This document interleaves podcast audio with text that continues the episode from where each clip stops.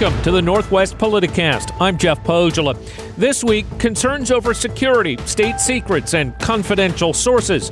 That affidavit that led to the search of former President Trump's home at Mar a Lago shows the deep concern the FBI had about national security. We'll get the latest. Plus, cracking down on tax cheats. The IRS is about to get thousands of new agents, but some of the criticisms of the agency and what it's about to do aren't quite true. We'll fact check some of those claims. Also, a close look at the polls and how Democrats now have at least some sense of optimism heading into the midterms. And the tailpipe is about to go the way of the horse and buggy as multiple states prepare to ban the sale of combustion powered cars. All of that this hour, but we begin with that largely blacked out affidavit used to justify the FBI search of former President Trump's Florida estate.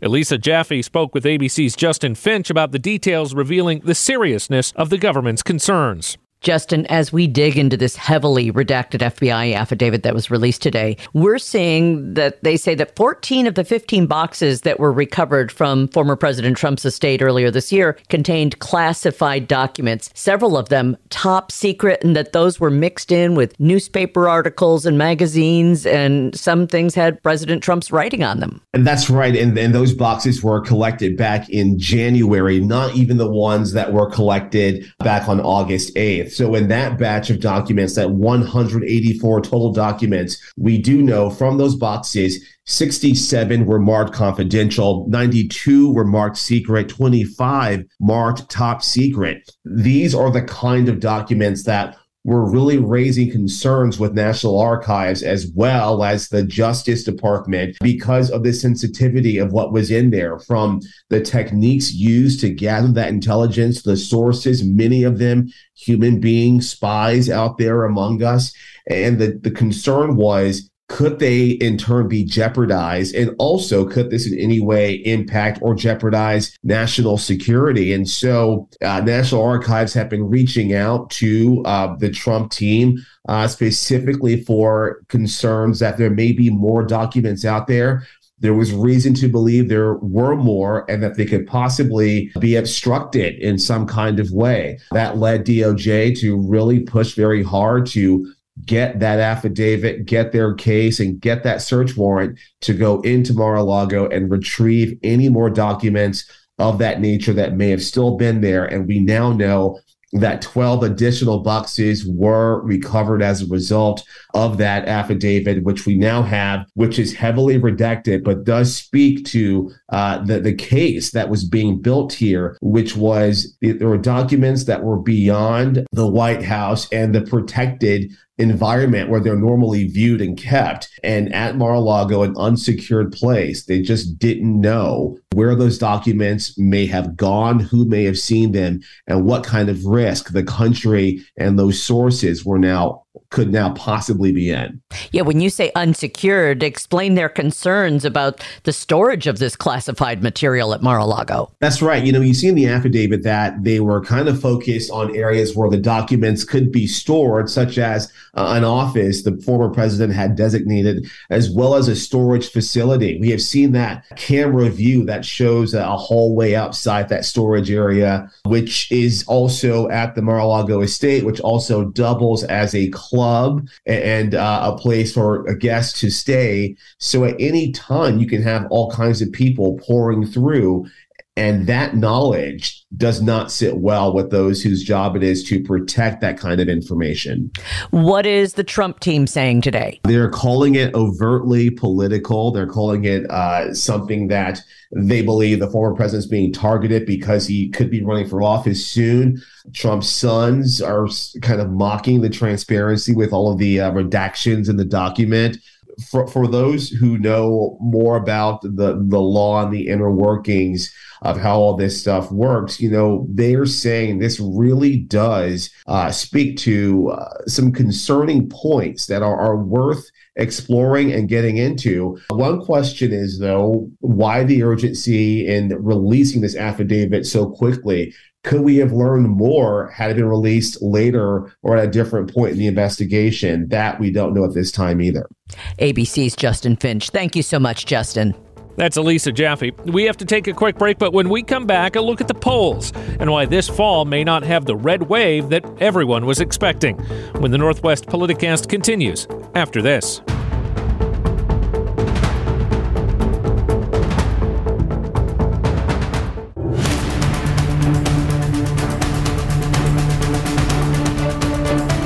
Welcome back to the Northwest Politicast. I'm Jeff Pohjola. Well, it is the end of August, and once Labor Day happens, then the campaigning really begins. And whenever the campaigning begins, so does the polling. And we have a couple of tight races, not only for Congress here in this state, but for the state legislature as well. And we figured we'd talk to an expert on all of this, and that is Stuart Elway of the Crosscut Elway poll. And I guess before we get into some of the specifics about various races, we've seen a significant change in what's called the generic ballot, which is do you plan to vote for a Republican or a Democrat this fall over the last several months, haven't we? Yes, we have. Uh, and we've seen it here in Washington and uh, we've seen it nationally. The, the generic congressional poll nationally has tightened up uh, in some places where it's a dead even uh, in, in, some polls now. And the 538 uh, website uh, now has the Democrats with about a 60 plus percent chance of holding on to the Senate, which uh, six months ago uh, was about 30%. What caused the change? What's different? Well, what's what's being attributed is the um, Supreme Court decision that came down, primarily the one, the Dobbs decision on abortion. Just saw some articles this morning showing a, a national upsurge in women registering to vote. We saw the, the Kansas uh, referendum election, which caught everybody by surprise. Uh, there have been some congressional races uh, recently, uh, special elections, and so on, that are not looking at all like the red wave that everyone was talking about the first of the year. Last six months ago, all the conversation was about how big the Republican victory was going to be this year, uh, particularly in, in Congress. And, and here in Washington, the um, House Republicans, particularly, were very optimistic with uh, the quality of the candidates they had and competitive districts, and really felt that they had a, a good shot. And as of today, and of course, we still got what 80, 90 days to go which, as we always like to say, is an eternity in politics. um, but um, that red wave has um, pretty much dissipated to uh, a toss up at best in terms of the party competition. You talk about that red wave. We see this sort of in every midterm election cycle. The incumbent president seems to lose seats. It happened with Donald Trump, it happened with Barack Obama, it happened with George W. Bush, certainly happened with Bill Clinton. Are we still expecting that? Are we still expecting Republicans to pick up seats, even if they don't, say, gain control of the Senate or House? The expectations uh, nationally are still in that direction uh, in the House.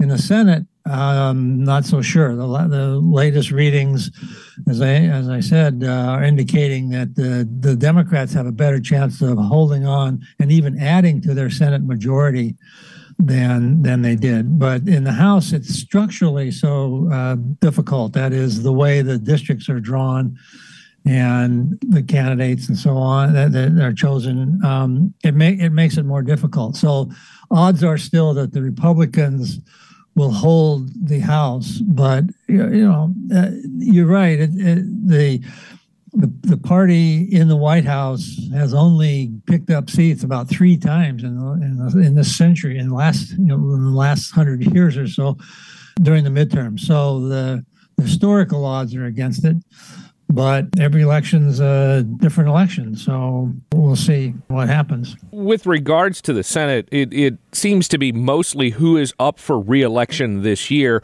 But yeah. the, the one state that seems to surprise me the most is Georgia. You had Stacey Abrams and her incredible Get Out the Vote campaign in 2020 elected two Democrats in Georgia, first time in a long time. And now it looks like Raphael Warnock is leading, although not by much, Herschel Walker, Trump's handpicked candidate there. How often do you see Democrats win in, in the Deep South like that? Well, uh, not often, as you point out. And um, again, it's it's uh, uh, quality of the candidates matters. I mean, you know, candidates and campaigns matter. We talk about these historic trends and all of that, but when it comes down to it, it's you know, it's individual voters making a number of choices about individual candidates, and it's not, you know, it's not Mahatma, Mahatma Gandhi against Adolf Hitler. It's it's Warnock versus Walker, or it's it's Murray versus Smiley in this state. Um, so it, they're individual choices. So those things do matter. And he, as even um, Mitch McConnell said the other day, uh, the quality of the candidates is hurting the Republicans this year. And, and in the Senate, that's happened the last couple of times. They had some out of the mainstream candidates running uh, in the last cycle too. It cost them cost the Republicans some seats they thought they could have had. And if it, if they don't pick up the Senate this time, uh, they'll be pointing to the same thing. And and, and the Walker Warnock race is a good one. Herschel Walker is clearly not qualified, but he's got the R by his name and he's got Trump uh, behind him. So that's going to make it a close race. If if if if it were not the case, uh, I don't think that race would be close. We're talking with Stuart Elway. He is the head of the Crosscut Elway poll and been in politics a long time. Knows how to sample the public and and you bring it back to Washington State. Looking at that Murray versus Smiley race, the race for Senate, no one's really expecting Tiffany Smiley to have much of a chance. You mentioned the idea of having good candidates, the quality of candidates. She doesn't seem like the the best pick to run for the Republicans. Well, a couple of things. Uh, you know, we haven't elected a Republican U.S. senator here in a couple of generations, so she's got that uphill battle to start with you know, she's an attractive candidate. Her TV ads look good. She presents well. She's articulate. She's got some issues that she wants to campaign on. One of the problems is the issues that she wants to campaign on are not popular issues here in Washington State. And she's got a, a past affiliation uh, with Trump, which she's not going to be talking about, but Patty Murray is going to be talking about that a lot. Uh, I think Patty Murray is going to run those pictures of Smiley and Trump together, uh, you know, quite a bit. And we won't hear Smiley talking about that because this is Washington and Trump got about a third of the vote here last time. So she's not the best candidate at this time. Again, you know, it, it's a combination of sort of historical trends and political currents plus the individuals who are actually running. Back in January, when we polled in this race, we the, we didn't have Smiley in the race yet. So the question was, would you vote for Patty Murray or her Republican challenger? And Patty Murray won that hypothetical race by three points. So she looked vulnerable. And the, and the Republicans got pretty excited. Uh, the, maybe there's a chance to knock Patty Murray off. And then the, the flesh and blood candidate shows up, and it's um, Tiffany Smiley. And in July, Murray versus Smiley, Murray is ahead in the poll by 30 points. That is a significant margin. You don't that see that. Huge. Yeah, you don't see that at all. You, but you know, I look back and um, first of all, Patty Murray has never really polled that strongly. In the old days, Scoop Jackson and Magnuson used to win by you know 80% around here. Well, that hasn't happened in a long time. Um, and Murray always polls better when the Republican candidate is named than when we when than when we pit her against a generic Republican.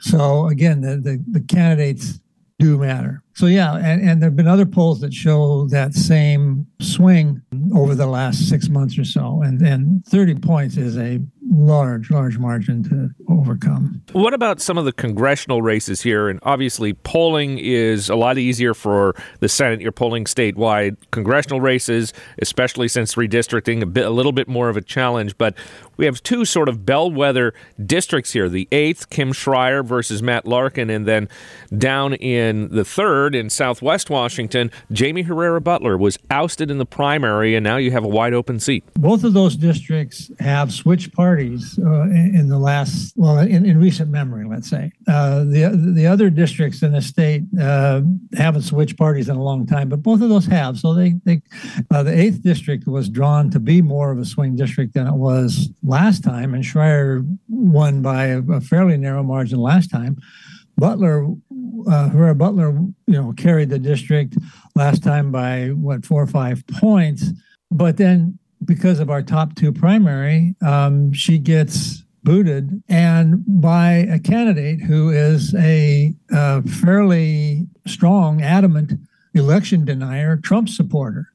So the the question, that being Joe Kent. Um, so the question is whether that district, you know, will stay. It was drawn to be a little more Republican, uh, thinking that you know, they were making it safer for Herrera Beutler.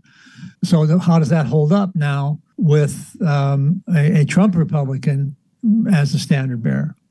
And so that's going to be a fascinating race to watch because that district in, with, with different boundaries was held by Democrats for a long time. Brian Baird held that for a long time.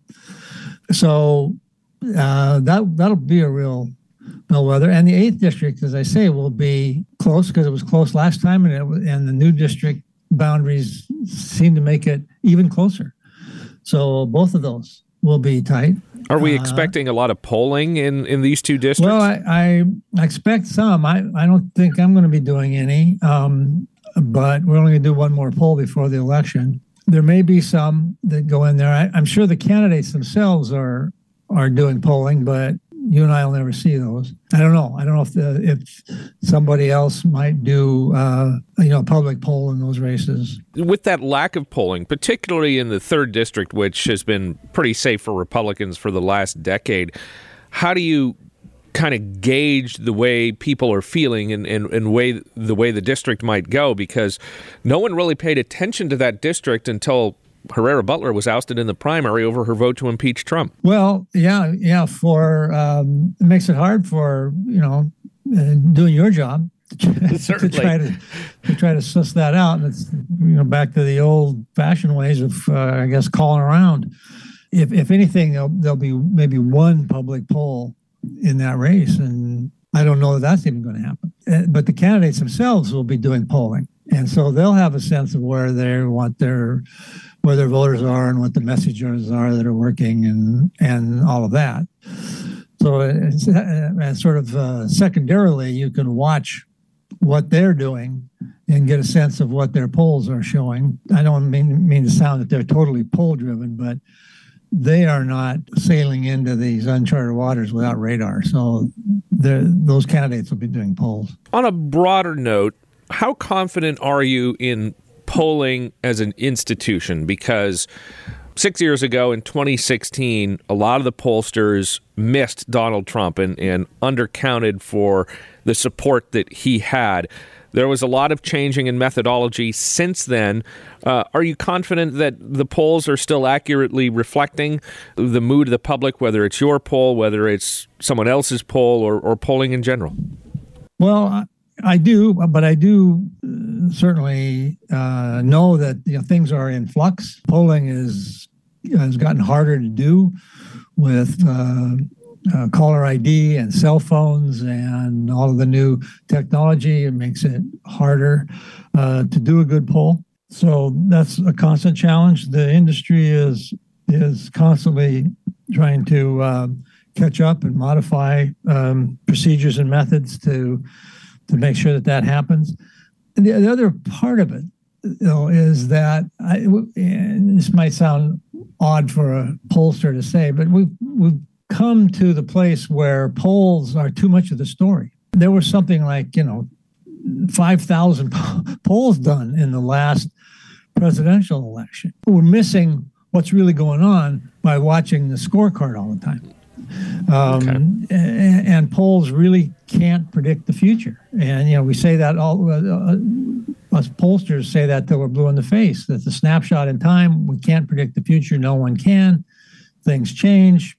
Uh, polls have uh, inherent limitations in their ability to measure the public, and as as polls have become more prominent as part of our coverage and attention to political races, the expectations on them have become higher, and to an extent that that they can't meet. It's just not uh, possible. We're doing a we're doing a sample, and sometimes it misses. And but but none of that is to say that there weren't some systematic misses a few years ago when when Trump got uh, underestimated, and that's largely because people who voted for Trump disproportionately were people who are hard to reach by tele- by telephone polls or don't answer telephone surveys. And so we'll do our sampling and match it all up. And, and if people who don't answer the poll are systematically different from people who do answer the poll, that's when we have trouble with the poll. If if there's if if there's not a difference, then it doesn't matter so much. But it, it looks like, and with Trump especially, uh, that there has been a systematic difference. All right, pollster Stuart Elway, thank you so much for your time and insight. Always good to talk to you. Glad to do it. We have to take another break, but coming up is the IRS really coming after you? We'll fact check some of the claims made by Republican members of Congress when the Northwest Politicast returns in just a moment.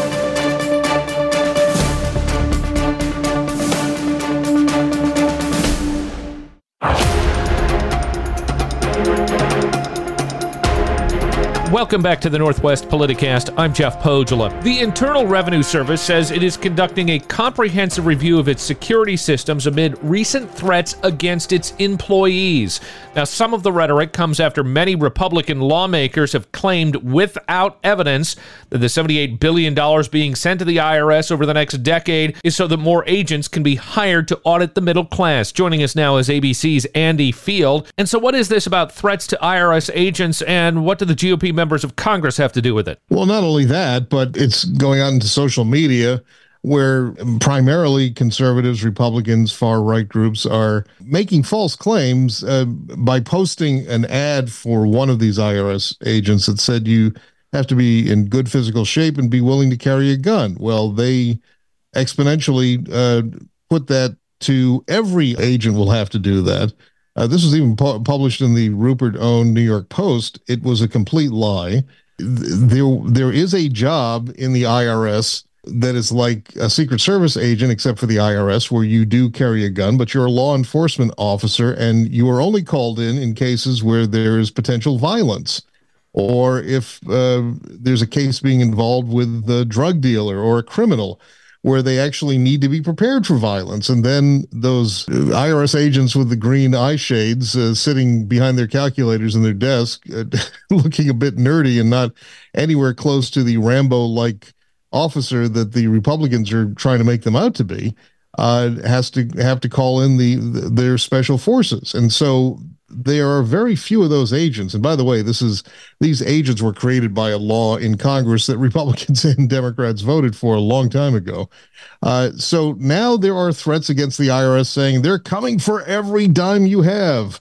It's frightening to the people who work in the IRS, who were probably the most anonymous people on the planet, if not in the United States, until this came up here uh, Republicans are saying, gee, what do we need to add 80 some odd thousand new agents? All they're going to do is come and take your money. Well, that's exactly their job to make sure that Americans pay their fair share. It's like saying, what do we need police officers for in our streets? Because all they're going to do is stop you from running red lights. So the laws passed. There's going to be more agents out there. The IRS commissioner has pledged, as well as uh, President Biden, that they're going to go after the deepest pockets, and those are people who make over four hundred thousand a year and who have managed to successfully evade taxes. They want to get sharp-eyed accountants in there to say, "Hey, you can't do this," and hand over your taxes.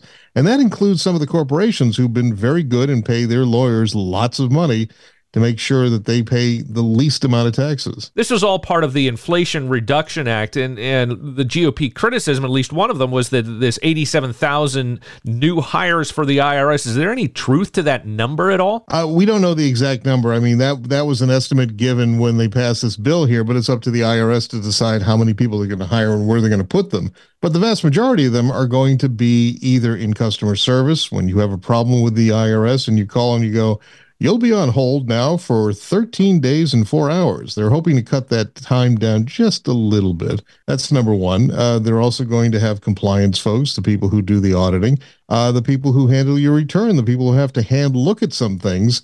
Uh, even in this day and age when most people file electronically, there's still a lot of people who don't, which is why that takes so long to get your refund and such. So the IRS has been understaffed for decades, according to some experts here in, in, Washington.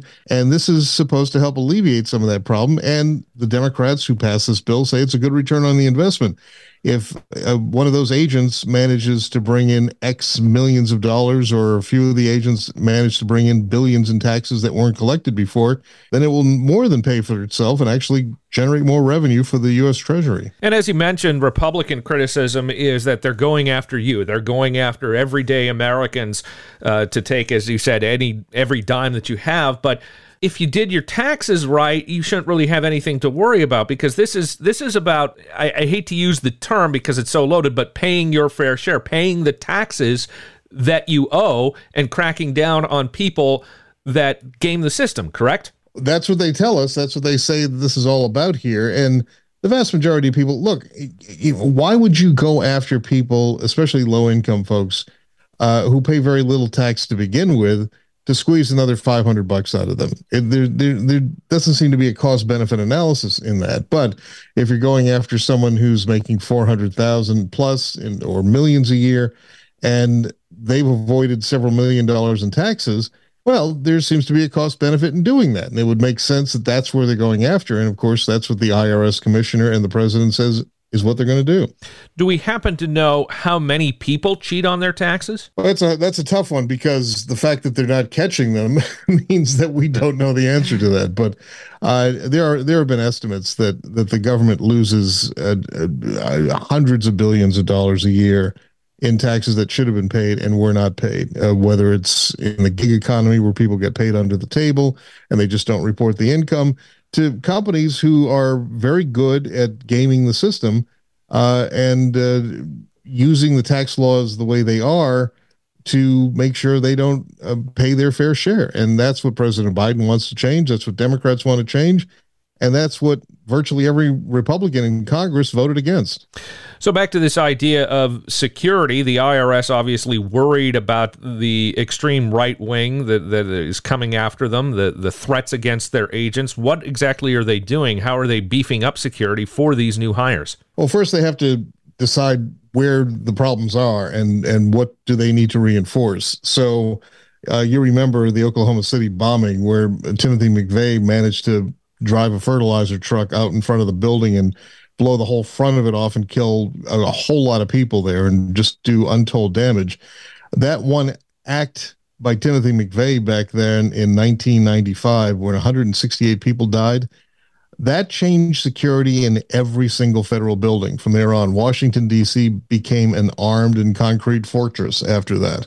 You used to be able to walk around the entire perimeter of the White House along the avenues you can no longer do that because of Timothy McVeigh. And so now that we have this far right fanaticism uh, threatening the IRS, the FBI, they're now having to look into this and see, well, what do we need to do now to protect our people? And we may see more reinforcements. We may see more costs involved in putting more police on the beat to protect these people. It's it's um, it's a sad comment on our times. We have to take another quick break, but when we come back, erasing student debt, the plan that was finally approved by the president, as well as some of the Republican criticism. When the Northwest Politicast continues after this.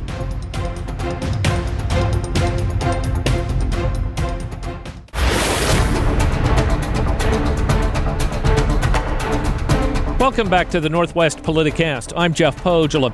Millions of Americans facing mounting student loan debt are about to have their balances wiped clean following a debt relief announcement from the White House. Danielle Douglas Gabriel covers for the Washington Post, and she put together a series of articles on who qualifies for relief and who doesn't, as well as other ways to get your student loans forgiven.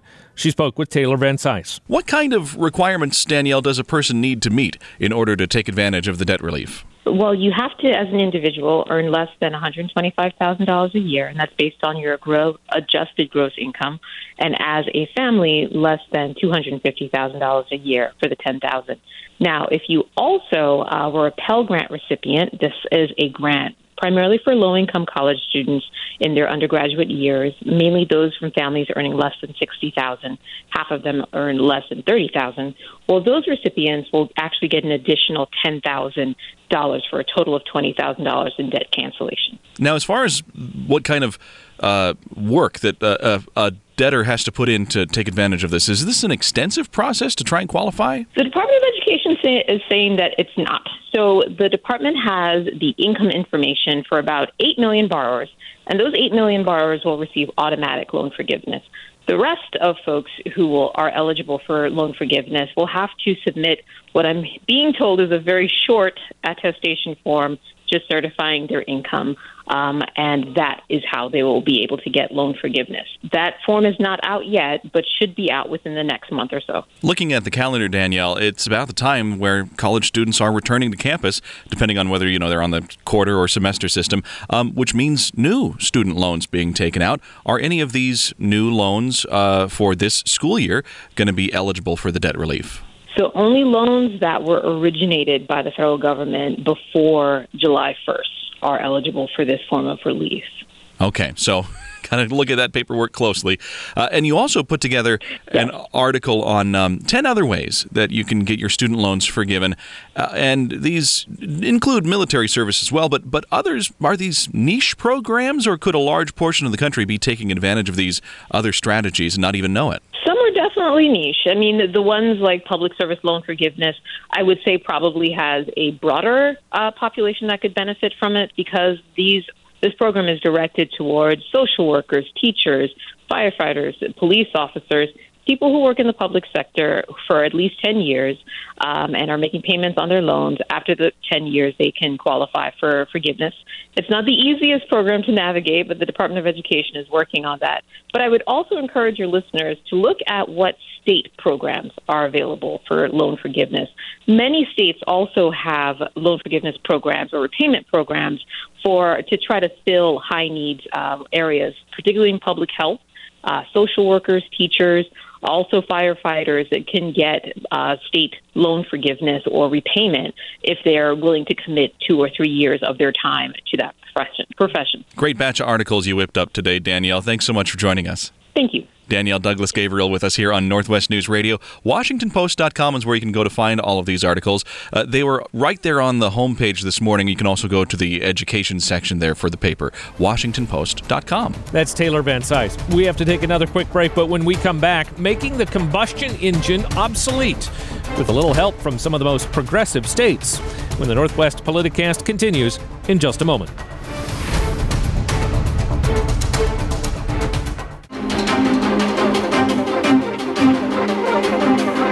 Welcome back to the Northwest Politicast. I'm Jeff Pohjola. Finally, this week, California plans to require all new vehicles run on electricity or hydrogen by 2035 under a policy approved by regulators this week.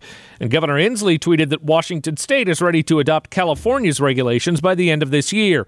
ABC's Alex Stone tells Elisa Jaffe what a ban on new gasoline powered cars and trucks will mean to consumers and the rest of the country. So within 13 years, Alex, only new electric cars will be available for Californians to buy. And your governor is calling a ban of new gasoline powered cars a historic win against climate change. This is a big, game changing decision that's going to move markets nationally and internationally. We're going to radically change the way people drive. It is a huge deal, Alex. Break it down for us and how long before other states might follow suit. Yeah, this is least a really big deal. Whether or not you agree with getting rid of gas powered vehicles, California holds an incredible amount of power in the auto industry in the U.S. 40 million residents. If California were a country, it would be the fifth largest economy anywhere in the world. So when California makes a rule change like this, it changes it for everybody. Automakers have to go along with it, and they don't make one type of vehicle for California and another uh, elsewhere. They have to go along with it for everybody. And, and we have seen that in the past, and we're likely going to see that again now. So, about a dozen, Newsom said 17, but normally around a dozen other uh, liberal run states usually follow in whatever California does with environmental rules. So, California does it. Probably others are going to do it. Then you get a big chunk of the, the country doing it, and automakers uh, then have to go along with it. So, today there were hours of public comment from those like board members who who heavily support the new rule. This is a historic moment for California, for our partner states and for the world as we set forth this path towards a zero emission future. The auto industry, especially Ford, saying this is a moment that they fully embrace. Toyota, for a long time, fought California on these rules. Now Toyota is uh, going along with it. So, generally, as an industry, they're saying, yeah, let's do it. And the industry saying this. This is an historic day. The advanced clean car regulations are the most sweeping, transformative regulations in the history of the automobile industry. But Elisa, the industry testifying that while they support it, we heard over and over again from Mercedes and Kia and others, they have worry is the technology there yet? And the ability for everybody to be able to afford an electric vehicle by 2035 and that they don't know. We can build electric vehicles but can consumers afford them? Can they conveniently fuel them? Is the battery supply chain sufficient? And perhaps most important, do equity communities, low income communities, have the same access to home charging that that the more affluent people buying EVs today do. And that's the thing. California's low income and farming communities, they testified today that electric cars are just too expensive. They're not conducive to what they need to do. The current cost of EVs make them affordable for a large portion of our population. But the board saying today and the regulators that there are and will be incentives and the prices are coming down. And uh, Lisa, this was put on hold for the, the last two years. Governor Newsom was the one who signed an executive order in 2020 demanding that this go on. But the Trump administration said no way. They blocked it. There were a number of court cases, and now the green light has come. You talked about Newsom there a moment ago. He says this is about more than the environment, but getting away from gas prices and uh, the Middle East, running uh, uh our pocketbooks and what we're paying to, to fill up. And one number that stuck out to me today, Lisa 43% of zero emission vehicles in the U.S. are right here in California. So people here are so used to a lot of vehicles, many of them now are Tesla or something else. And you go elsewhere, you go to middle America, it's not that common to see electric vehicles, but for Californians, it's kind of like, eh, all right. Uh, so many people own them already anyway. Elsewhere, it would be a very big deal. ABC's Alex Stone. Thank you, Alex. And that's Elisa Jaffe. And that will do it for this episode of the Northwest Politicast. If you like the show, please leave a rating and a review in Apple Podcasts. And for more, be sure to check out our other shows, such as Northwest News This Week, Life Beat with Marina Rockinger, and Puget Sound Now with Bill Swartz. All are available at NWNewsRadio.com or on your favorite podcast app. I'm Jeff Pohjola. Thank you for listening and have a good week.